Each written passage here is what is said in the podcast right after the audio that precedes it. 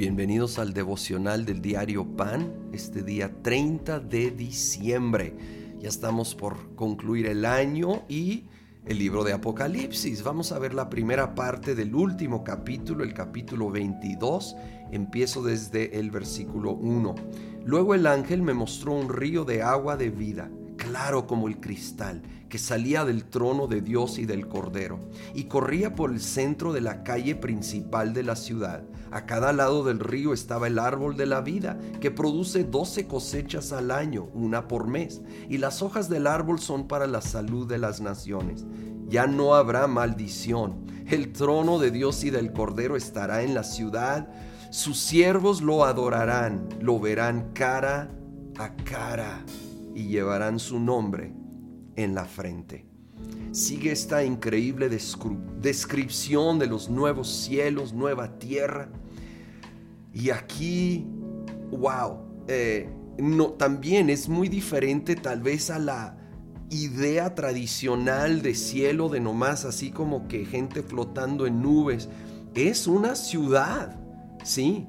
Tiene calles, tiene este río, obviamente e, en una expresión que no, no hemos visto, con una pureza y una magnificencia que solo podemos imaginar.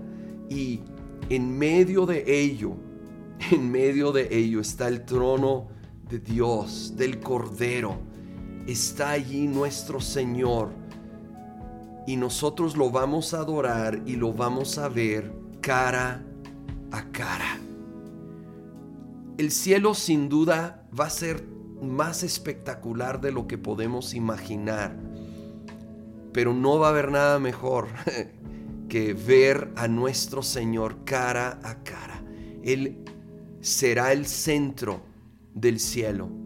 Y lo maravilloso es que ahora podemos también acercarnos a Él. Claro, no en la magnitud y sin los límites que habrá en el cielo, pero hoy, hoy podemos buscar su rostro, hoy podemos acercarnos a Él y adorar. Juan estaba impactado, obviamente. Versículo 8 dice, yo Juan soy el que vio y oyó todas estas cosas. Y cuando lo vi, oí, me postré para adorar al ángel que me había estado mostrando todo esto. Pero él me dijo, no, cuidado, soy un siervo como tú, como tus hermanos los profetas y como todos los que cumplen las palabras de este libro. Adora solo a Dios. Sí, no, no puedo culpar mucho a Juan, yo creo estar estaría tan asombrado que, que tal vez cometería este error de, de caer de rodillas. Pero el ángel deja muy en claro esta lección, por increíble que es, es un ser creado y el único digno de ser adorado es Dios.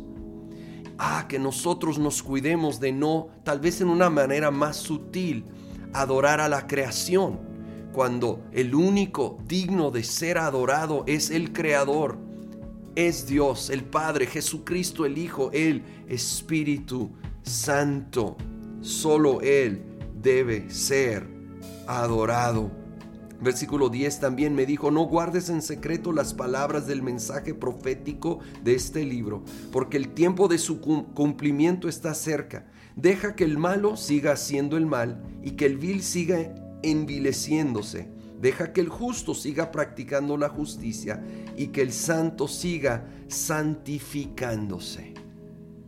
O que nosotros sigamos santificándonos, sigamos buscando al Señor para que la obra del Espíritu Santo en nuestro interior no pare, continúa ese proceso de la santificación de irnos transformando cada vez más y más a su imagen. Y precisamente esto sucede principalmente al contemplarlo a Él. Lo más que lo vemos a Él, más Él nos hace parecernos y ser transformados a esa imagen cada vez más.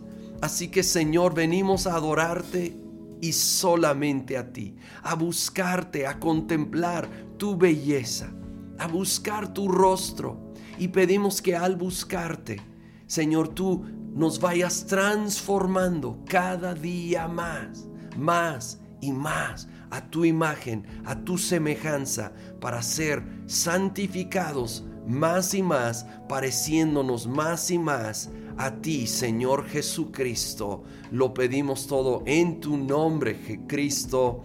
Amén.